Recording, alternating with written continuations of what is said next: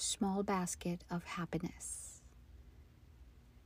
It would never call your name, but it would be waiting somewhere close, perhaps under a crushed leaf turned from pale green to gold with no fanfare.